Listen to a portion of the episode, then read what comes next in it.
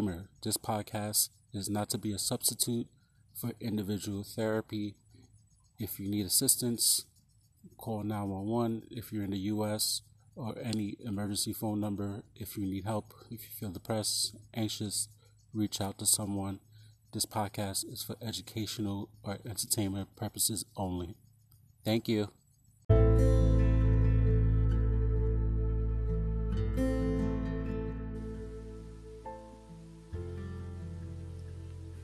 Hi, Natalie. How are you? Hi, is it Basil? Basilisa. Nice to meet you, Basilisa. Nice to meet you as well. How's it going? It's good. I'm going good. Good. How's your husband doing? He is okay, and so are, so are my kids. We're we're all hanging in there. Yeah, we, we live we live out in the farm country, so um, our our internet like and, and power goes out really quickly because the lines here are like you know old and stuff. So um, Gotcha. yeah, yeah. So, but yeah, no, I think we should be good. Good. Uh, thank you for coming on to the, on the podcast Sure. um, You're welcome. of fetal uh, uh, alcohol uh, Spectrum disorder. spectrum disorder is uh, something I've been a, passion of, mine learning about it, uh, especially with uh, COVID and spent you know some time uh, you know researching Absolutely. on a not only as a social worker but also on a you know professional on a personal level um, learning about it you know as well um, so tell me uh, and tell our, our listeners uh, you know your journey and how you got started uh, regarding this uh, disorder that doesn't get talked about as much Sure thing, sure thing. So my name is Natalie Vecchione, and my husband and I started um, FASD Hope, which is a podcast and a uh, website and resources, and and we are um, parents of a son that is 18 and has an F- a fetal alcohol spectrum disorder. Um, so we have 18 plus years of lived experience as parents with FASD. Um, he was not diagnosed until he was 15, though. Um, and up until then, you know, it was a struggle to get him diagnosed. And, and we, at the time, we were living in Philadelphia. We were also living uh, in New York for a few years before we moved to North Carolina. Um, so my, my background, I'm actually a music therapist and a recreation therapist. And um, prior to adopting our son, I, I worked with a variety of populations. And um, I actually worked a lot with early intervention and Head Start um, up north. And I never, uh, you know, in my um, college and my, my trainings, you know, in my work, I, no one ever talked about fetal alcohol spectrum disorder. You know, um, sometimes once in a while, like in early intervention, people would talk about fetal alcohol syndrome, Yes. um, but they'd never talk about, you know, never talk about the the the spectrum disorder that it really is that people don't understand that it is. So um, my husband and I adopted our son. He was two and a half weeks old when we adopted him. He um, had he was considered like special needs because he had a lot of medical issues, which we later, later found out were related to his his fetal alcohol spectrum um, disorder. And we were living um, just outside of Philly at the time.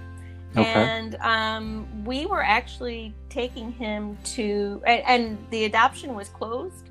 So his birth mother picked us, and we didn't know anything about, you know, very little about, um, you know, her or her background, or and we knew nothing about his birth father. Um, so we uh, took him to Children's Hospital when he was little for a couple of different medical issues that he had when he was born, and um, nobody picked. He he had seen probably up until he was two. He'd probably seen about five different specialists there, and nobody picked up on that anything was you know related to to fetal al- his you know his diagnosis. right. Um, so, which I learned later as I became a parent advocate that it's very common with kids or, you know, eh, with infants and, and toddlers to, to show the medical symptoms first. And then as they get older, you see more of the developmental symptoms. Um, so I learned that later, you know, as, Well- as we, What what what type of what type of symptoms were was your son a, a experiencing uh, for you know for medical professor sure professionals so, who doesn't doesn't know and even I've seen a, a lot of school school social workers and they may confuse Absolutely. that with, with ADHD and, right and, right. So I've learned from her as well so. So there's over 400 comorbid diagnoses that go with an FASD um, wow. because of the nature of the brain damage. And because it's a spectrum disorder, um, really no two kids are the same. Even if you have a child that has full blown fetal alcohol syndrome, they may have the char- facial characteristics and whatnot, um, but it's not going to be the same as another kid with, with you know fetal alcohol syndrome because the alcohol um, is is the worst teratogen out of all of the negative things. People think that, you know, um, meth and, and opioids and prescription meds and cocaine and everything are the worst. Actually, alcohol is the worst because it permeates the cell structure and mm. it, it, it, it, affects the, the brain, you know, and has permanent brain damage. So, it, to answer your question, um, when they're young, when they're really young, so, like if they're like an infant and a toddler, a lot of the symptoms you'll see, and again, I'm talking as a parent. You know, I'm right. to give I'm to give you uh, some resources so you can share with your audience. That'd be um, great. Um, but a lot of symptoms you'll see when they're really young, you know, like baby, toddler, um, are going to be more of symptoms like um, feeding. They'll have feeding issues, um, either like they're not feeding enough or or um, you know they might be feeding too much to the point where they'll get sick. Usually it's it's their their feeding is not good or they're not gaining weight or they might be considered failure to thrive. Right. um, another one which is really huge and this is this is what happened with our son that that was kind of like the the, the trigger um, is sleep. Sleep is really really affected in many individuals kids uh, teens, young adults with with fetal alcohol spectrum disorder. Um, and the reason being is because of the, the, the brain, you know, um, unfortunately, you know, the brain does not, you know, have the, the, the regular circadian rhythm. So, you know, they, they may stay up all night because of sensory issues or, or you know, um, different issues. They're, they're wired and it often um, so at that age it often gets misdiagnosed like as you know um, a precursor for um, autism. A lot of kids with FASD okay. usually usually have an autism diagnosis before or like in our son's case it was ADHD he had he he actually so when he was 2 um, my background in, in music therapy especially working with early intervention um, I the the red flag that really went off that we needed to to get him evaluated was when he the sleep started happening. It was literally he went from being a, a decent sleeper to um, one summer he just like it was just before his second birthday he just did not sleep and he started regressing in his attachment so like he was mm. he was really you know just afraid to you know for us to be out of the room and um, just having a lot of sensory issues too. Um, a lot of sensory avoiding issues and a lot of sensory seeking issues, which is a primary characteristic of, of fetal alcohol spectrum disorder. So again, okay. that's why it's often misdiagnosed or undiagnosed because they, you know, you'll you'll an average you know kid that has an FASD will get all these diagnoses first before they realize that the child was you know exposed to alcohol you know even even if it was you know before the birth mother or before the mother knew she was pregnant you know it can be that that much you know so right, that's you know, actually that, one of my questions uh, actually that, that you brought up um, regarding no i'm gonna let you finish but i wanted to sure. ask a, a question you know, sure. about that sure sure so um, yeah, so so what happened was we got a sleep study. We got an order for a sleep study, and okay. um, we were like I said, we were living near Philly, and and the Children's Hospital of Philadelphia was um, they were like they had a long waiting list. So we went to another um, children's hospital, and um, we saw you know he did the sleep study, which which is really like that's an oxymoron. You don't sleep during a sleep study. Yes, you know? I know. I had one done. Yes. oh my goodness, it's yeah, yeah. Nobody sleeps.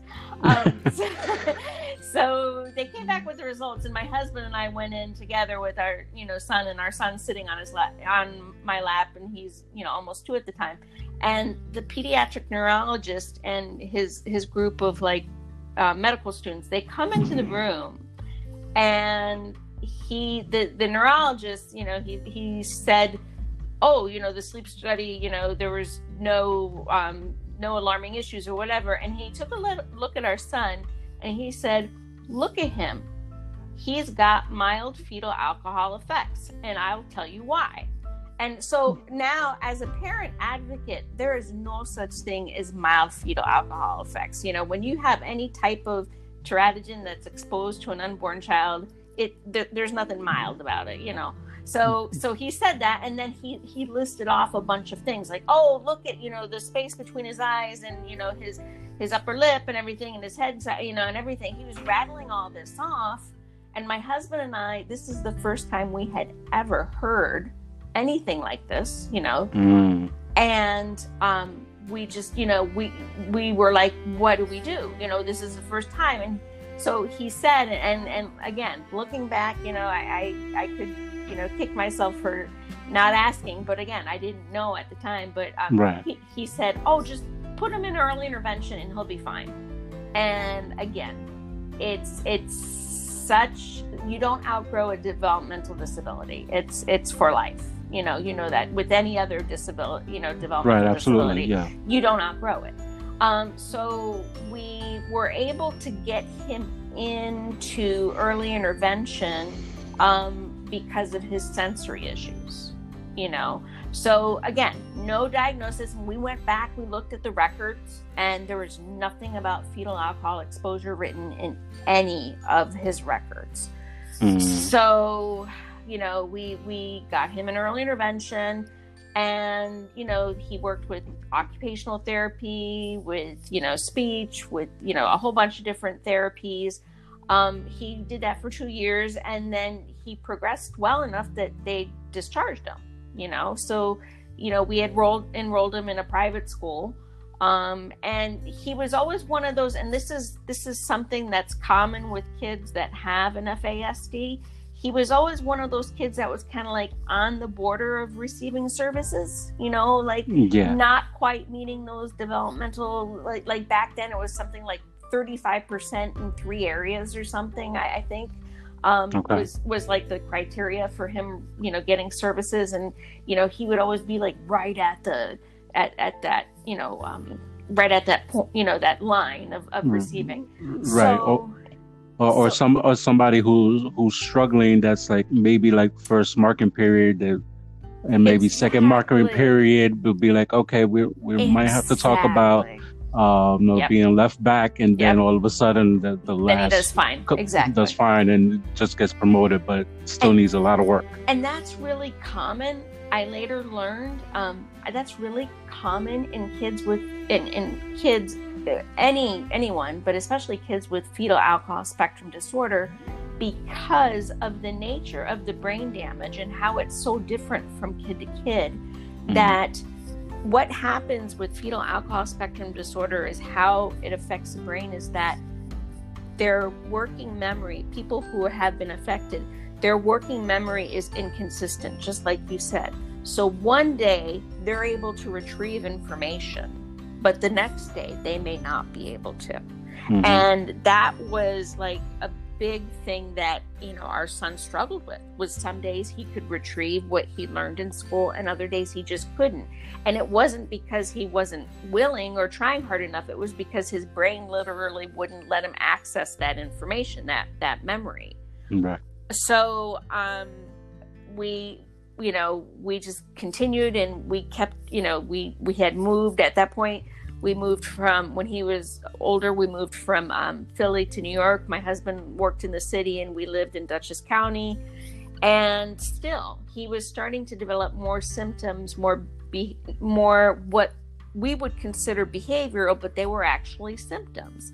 Um, things like attention, you know, decreased attention, um, mood, depressed mood, anxiety, um, other things like, um, you know, hyperactivity, impulsivity, which again, he kind of piled up a bunch of these i you know i call them the alphabet soup of acronym diagnoses you know adhd all this yeah. stuff but yes. but but again like every, you know we would try what they would tell us and, and it wouldn't work you know? Mm. so and again my husband and i would bring up hey we were told when he was two that the doctor thought he might have been exposed to alcohol. Could this be why?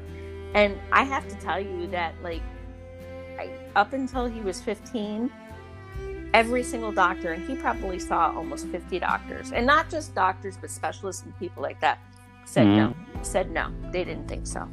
So you uh, you you would ask uh, yeah, about it. They would, would say, say no, and they would say no, no, it's not it, because I think I think many professionals, and, and it's gotten better in the past five years, I would say, definitely, like, you know, as a parent, but um, also as someone who you know who, i'm a parent advocate you know so someone who I've, I've taken some trainings i've taken some you know classes and learned about it and everything but um, you know the conversations changed more in the past five years that people are recognizing that this is a spectrum like autism like other spectrum mm-hmm. disorders mm-hmm. but gotcha. but back back then no people were just like no no he doesn't have it you know because they were going by the worst case, you know, diagnosis, which is fetal alcohol syndrome.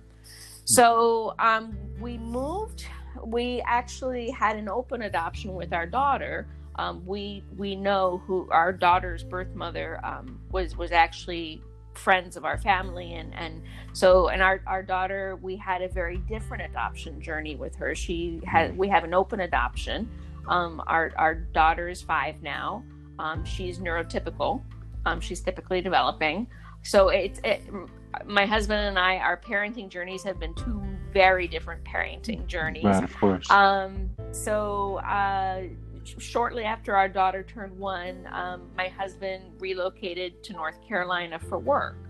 Um, and at the time, our son was about 13, going on 14. Um, actually, yeah, he no, he was 14. And um, when we moved, you know, his symptoms were getting worse. You know, he was having worsening depression, worsening um, just a lot of different things.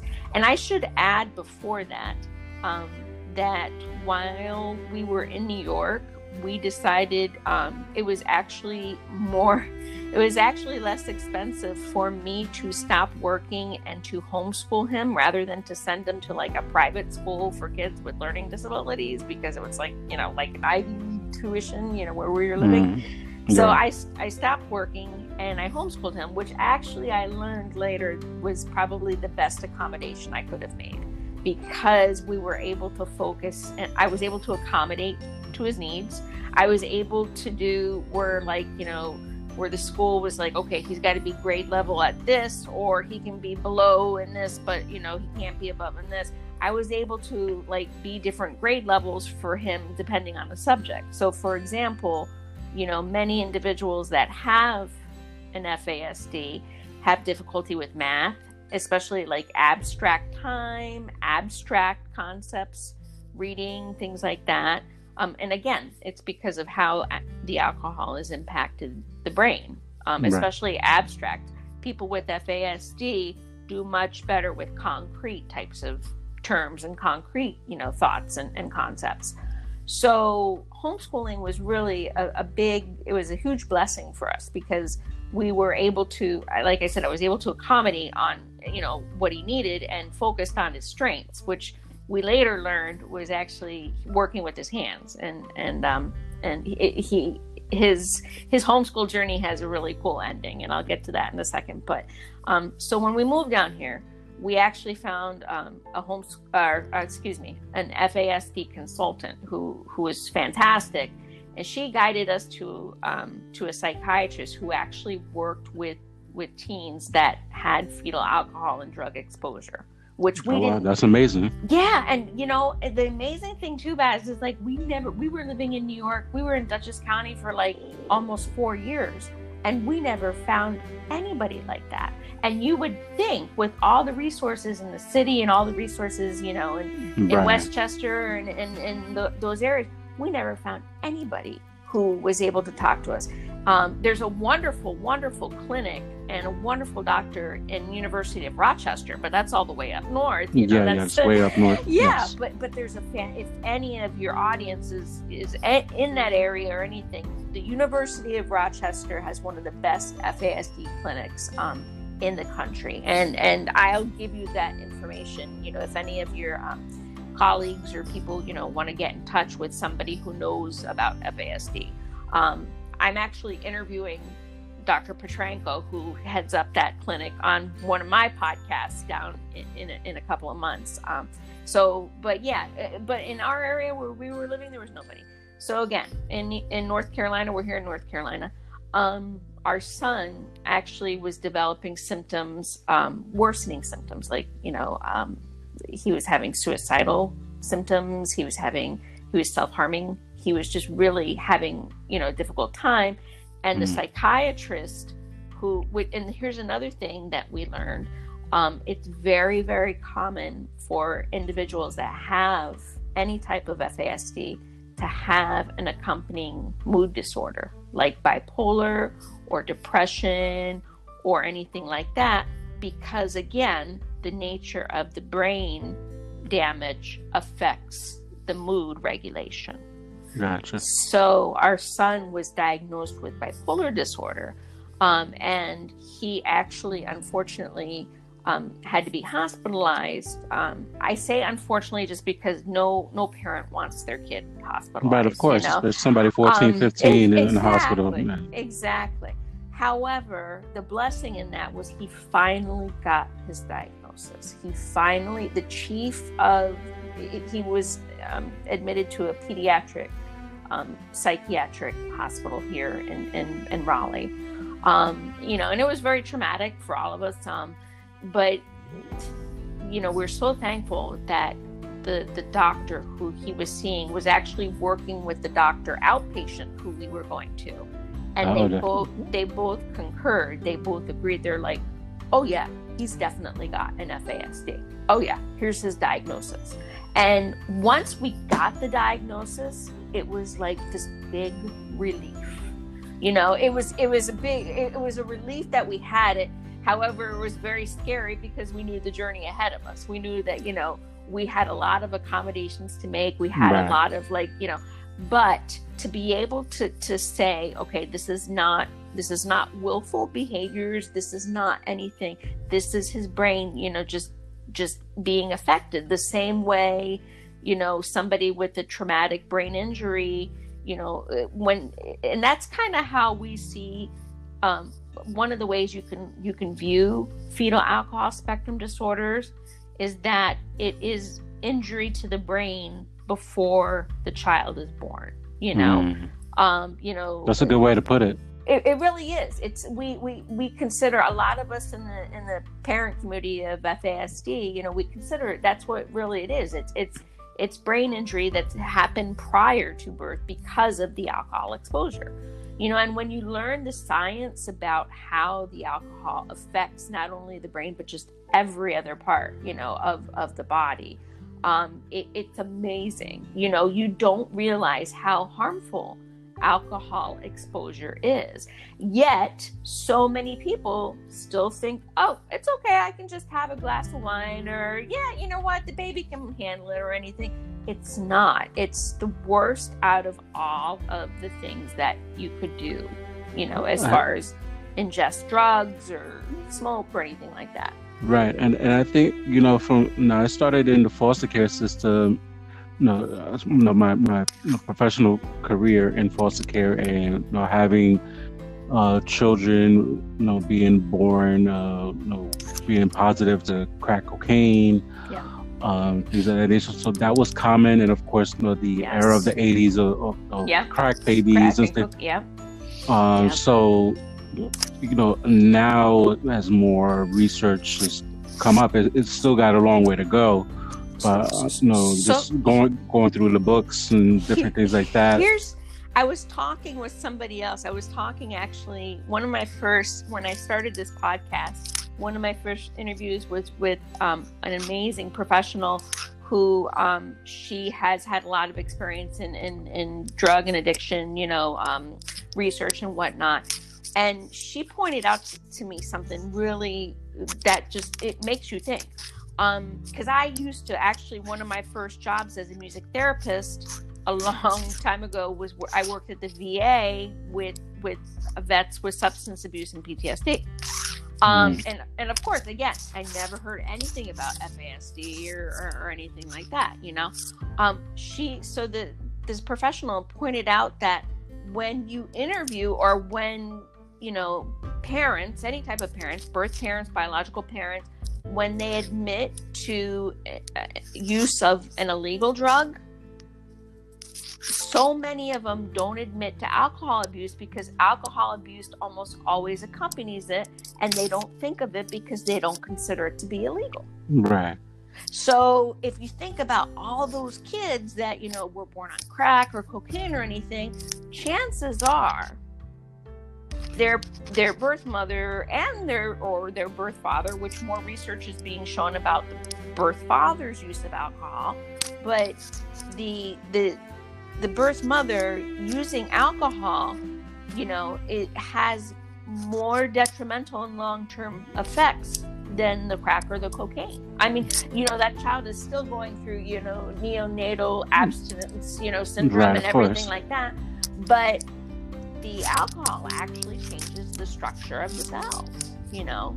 Um, so when you think about it, you know, if, if you have, you're talking about, you know, you know, the 80s and the 90s when, you know, you were here, you were hearing a lot about, you know, babies born on crack or cocaine or anything, you know, there was probably alcohol in their system too. In fact, more than likely there was alcohol in their system. And the long-term effects of, of the alcohol were, are, are, you know, are the things that, you know, if those accommodations are not made to the brain injury, then they're going to have the secondary and the tertiary effects. Things like, you know, being incarcerated, you know, mm-hmm. getting into trouble, getting, you know, hanging out with the wrong kids, using drugs themselves, using alcohol themselves. You know, um, in in foster care. So this these are statistics from a, a couple of different nonprofit organizations that you know they're based about fetal alcohol spectrum disorder. The statistics for kids and teens in foster care now, about 70 to 75% of them have been impacted by alcohol.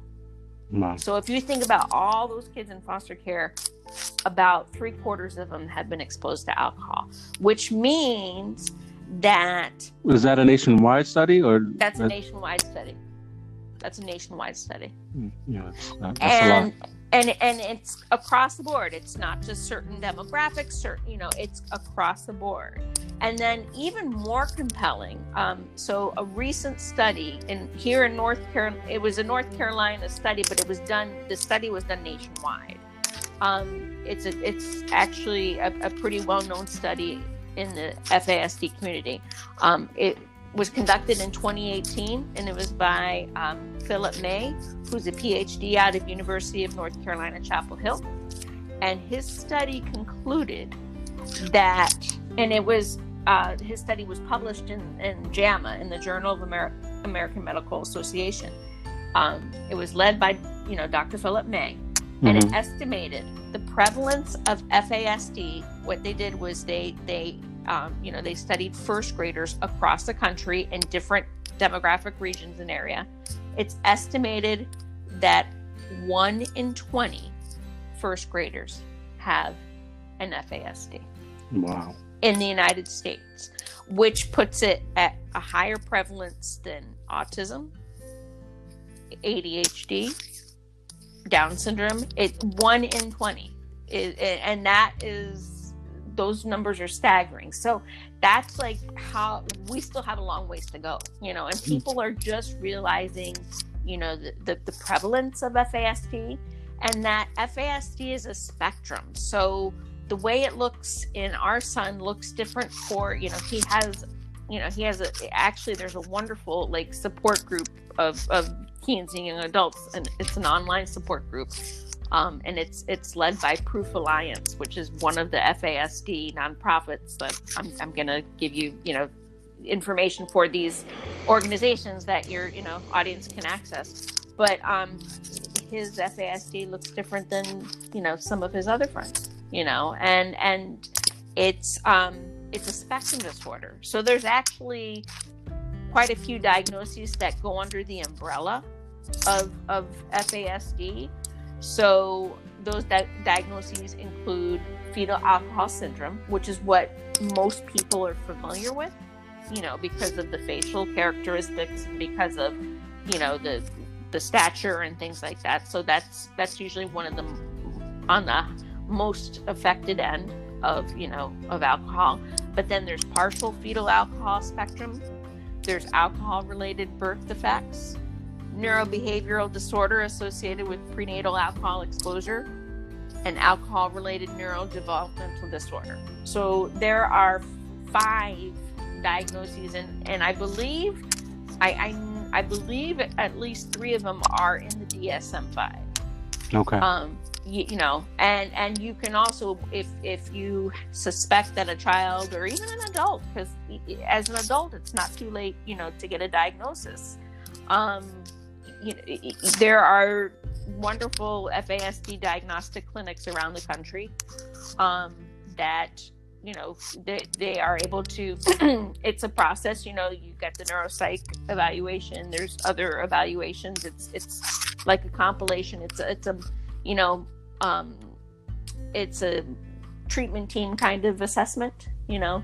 Right. Um, so, um, but yeah, when you know about it, it, for us it was like the movie The Matrix, you know, when we took that pill and realized yeah, that yeah. like, like whoa, this is way more prevalent and this is not what people think it is, you know? Mm-hmm. Um, so a big thing for us was as parents and what like kind of led me to advocacy and led me to like be an advocate and and to say okay you know our story was meant to be shared and we need to like you know tell others because we know that there's you know thousands if not millions of people out there that you know that are, are dealing with this right um we took a training that really um really taught us we took a couple of trainings actually but the one training that really made a difference for us, it was we learned about something called the neurobehavioral method of, of parenting and caregiving and, and teaching and whatnot. And basically, it, it, it comes down to that not just FASD, but other brain based diagnoses. So things like autism, things like ADHD. Um, when you recognize it as, as what it is, which is how the brain is impacted, so in FASD, we know the cause of it. It's it's alcohol. Um, but when you recognize that that brain-based diagnosis is is you know basically it's it's brain damage, you know, but the level depends. Some areas you know of of functioning are higher than others. But when you recognize that, and when you look at okay, where are the strengths, where are the needs, you support the needs, you make accommodations you know and that's huge you know you make accommodations. Um, a lot of people don't realize that people that have an fasd developmentally they're much lower than their chronological age yes. you know and and that we know is dysmaturity it, it's not immaturity. It doesn't mean that they don't want to act their age. It means that they they actually can't so um, you know and we see that in other diagnoses you know?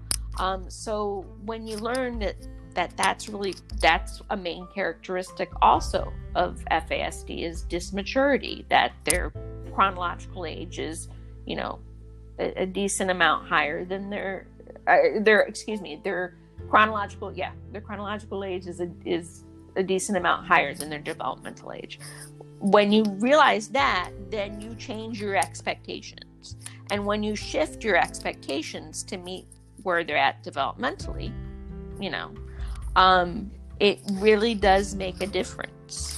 You know, um, our, our son was 15 when he was diagnosed, and he was in a really, really rough spot.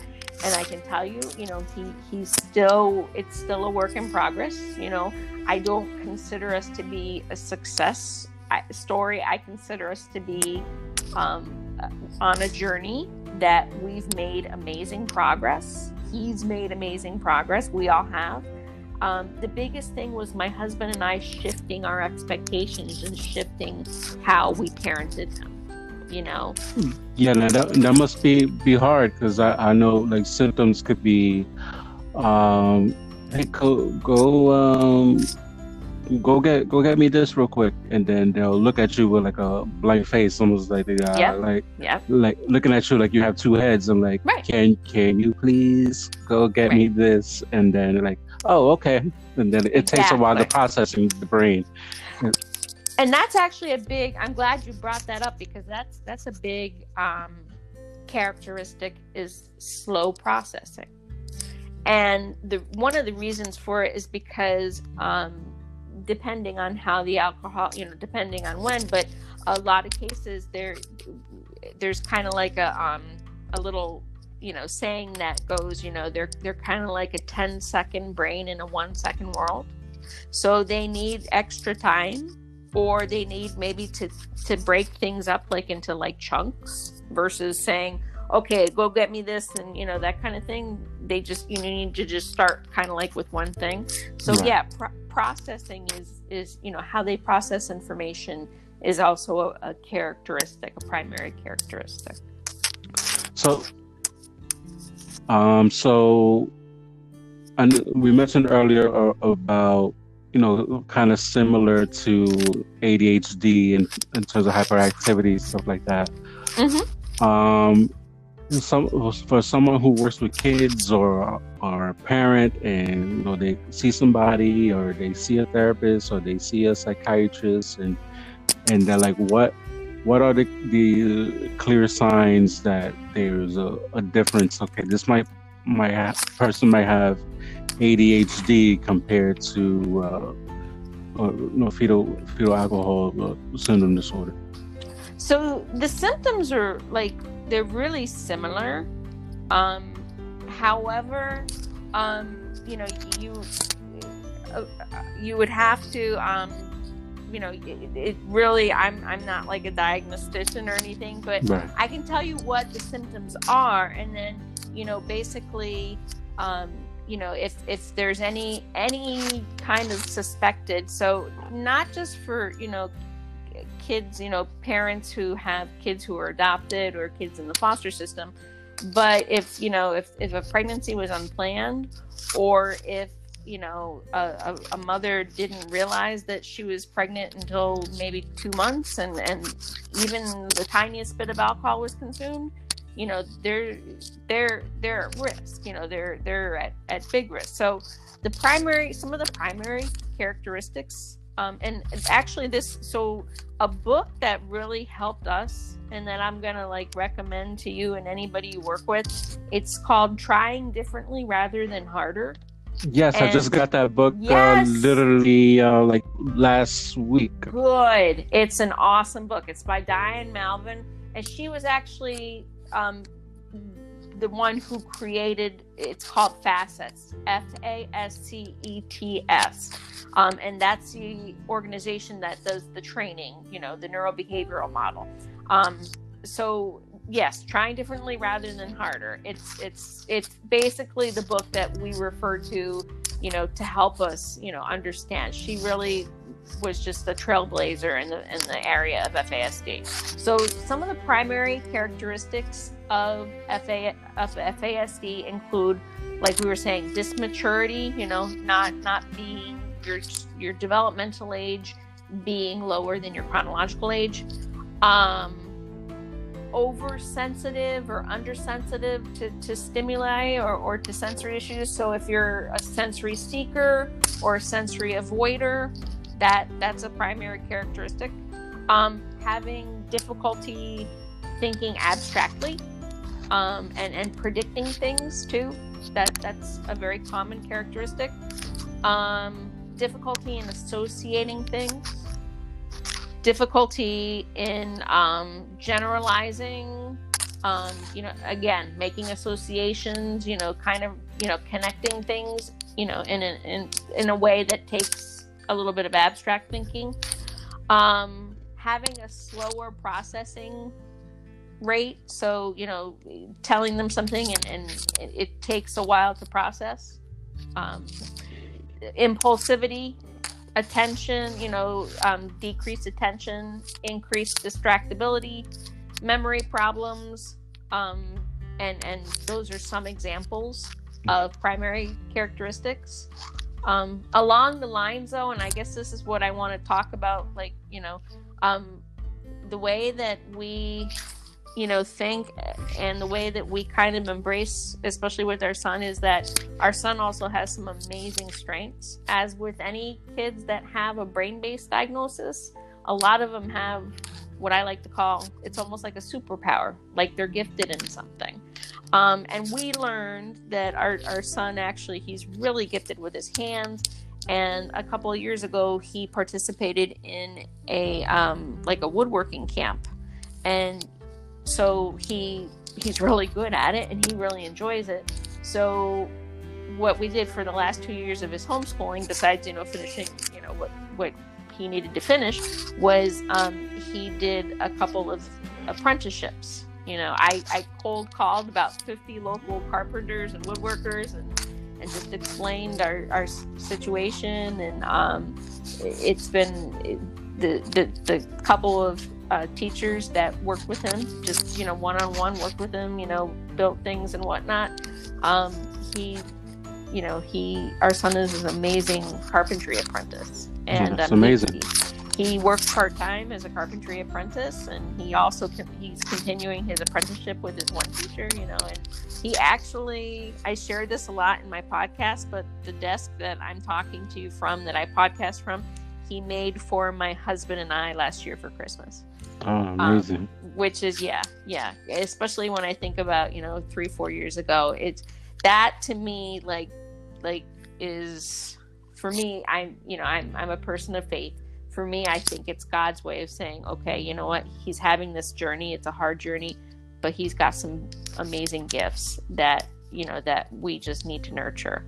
So um, yeah. So along with those primary characteristics, they can also have what what I like to affectionately call superpowers, which are like you know they can be gifted in things like art, music, you know, woodworking, um, computers. Our son really loves computers. He's actually really good at coding and things like that. So um, yeah, those are examples.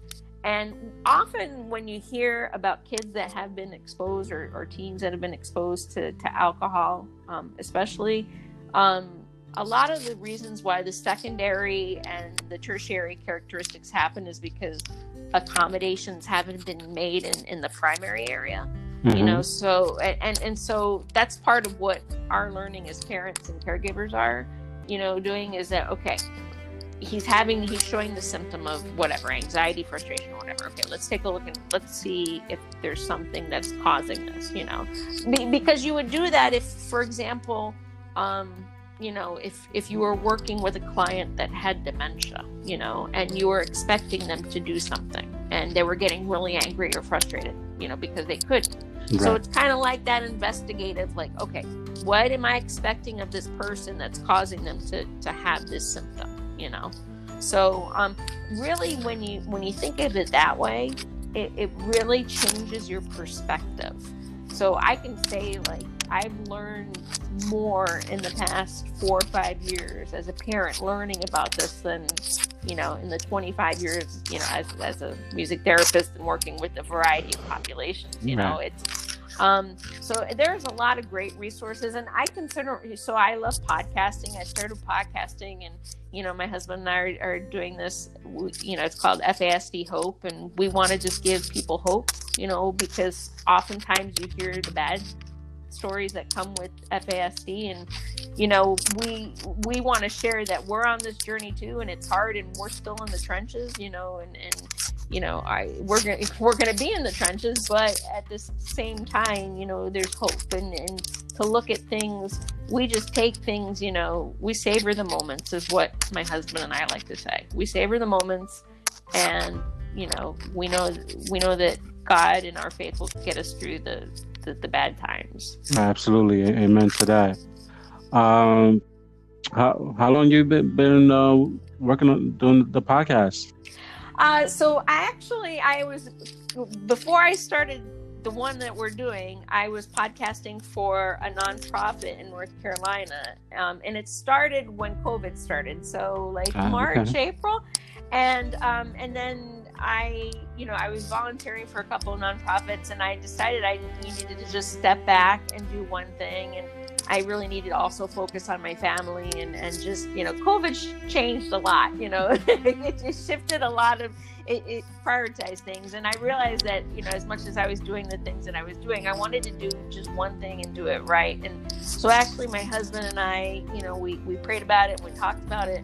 And I realized that I wanted to do a, podcast about FASD, but I wanted to, you know, I wanted to have it, you know, talk to anybody around the country, around the world about it, you know. So, um, yeah, so this particular podcast I've been doing since October 1st, but I've been podcasting since about April or so. So mm-hmm. it's it's yeah, and I love it. How do you how do you like podcasting? I, I love it. It's very th- therapeutic. I started yes. ja- January of this year, and that's awesome. It's been, it's been going well. And I've you know, been meeting people, uh, using Instagram and LinkedIn, and, yeah, and just and, talking to people and just reaching out, like, hey, like, just yeah, it's all like about sh- shooting your shot. Like, reach out, like, hey, exactly. well, like to have you on the podcast. is either exactly. yes or no, and that's it. and, and I feel like I, I don't know about you, but I feel like I've learned so much, you know, from the people I interview. It's it's really cool. Like I feel like it's a it's an education like you know in real life oh yeah know? absolutely yeah you yeah. can't you can't you can't get this type of education what you kind of could but not really in, in grad school so exactly exactly exactly uh, how, how have, have you have you and your family ma- managed through COVID? I don't even know. We're still going through it. I know it's gonna be a while. Well, you know, it's funny because um, so uh, my our son finished homeschool in May, and um, he still sees his one apprenticeship teacher. He averages about once a week. He goes there in the evenings, um, and then the the it's really cool. This is really I, am really just thankful for this. Um, where he went to camp, it was a nonprofit organization, and and I'll give you their information too. It's in North Carolina. It's called Josh's Hope and it's it's a place where older teens and young adults that have either mental illness or developmental disabilities can learn skills and trades. So that's where he went to camp two years ago mm-hmm. when he was 16. And so I actually, for the the other podcast that I did prior to to the one that my husband and I started, um, I actually interviewed the um, the executive director, who we are actually friends with. We, we know. And um, after the interview, I got off the phone and he was like, you know, how's your son doing? I said, oh, you know, he's okay, but, you know, he had to kind of put apprenticeship on hold at the time, you know, and he was like, well, if he needs a job, we're, we're always hiring. We hire our graduates. And I was like, get out of here. So he's actually working part time at, at the nonprofit, um, and he is working as a carpentry apprentice, and it's great. He's working with the guys who trained him, and it's great because it's um, you know they accommodate all their guys there have different you know they're differently abled and, and have different things going on. But um, my son has made some beautiful things there, and he's just it's great. He goes there two days a week. Um, and it's like a very supportive work environment and they're very like covid friendly so he he in the big workshop you know everybody wears masks and they're like at least 10 feet apart and there's only about That's seven beautiful. or eight guys at the time yeah so he's able to do that so like that way it's kind of um covid has it's affected us you know like our son would be out more seeing his friends and stuff more you know but um you know it's been a strain but we a few years ago, we moved out. We were living in a nice suburb of Raleigh, and we moved out to the country. We literally live off of a, of a farm road. Like we see tractors on our. It's so funny, and I, I'm from I'm from Dutchess County, New York. Like so, wow. I have I have family in Brooklyn, and we used to go to the city. And when my husband worked in the city, we'd go in the city. So it's like the polar opposite of the city, you know. And um, so we moved out here though because um, you know we we bought it. We have a little under you know four acres. We have a little over three acres, and we have a detached workshop, and we have a workshop, you know, attached to our farmhouse and everything. Oh, amazing. And, and we did that for our son, you know, because we knew that he would thrive on that. And actually, our daughter does too. She's five, and she loves being outside. So, um, yeah. So we really like we go into town once a week to pick up our groceries. It it, it really like COVID affected us. Um, like now my husband works from home, which is like a big blessing, which is great. Yeah. Um, you know, but honestly, I mean, you know, and we homeschool, we continue to homeschool. I, I'd have to say that just we don't see people as much as we, you know, just like everybody else, you know, Yeah, we don't yeah. see people as much as we'd love to. Um, you know, we can't see relatives or anything like that.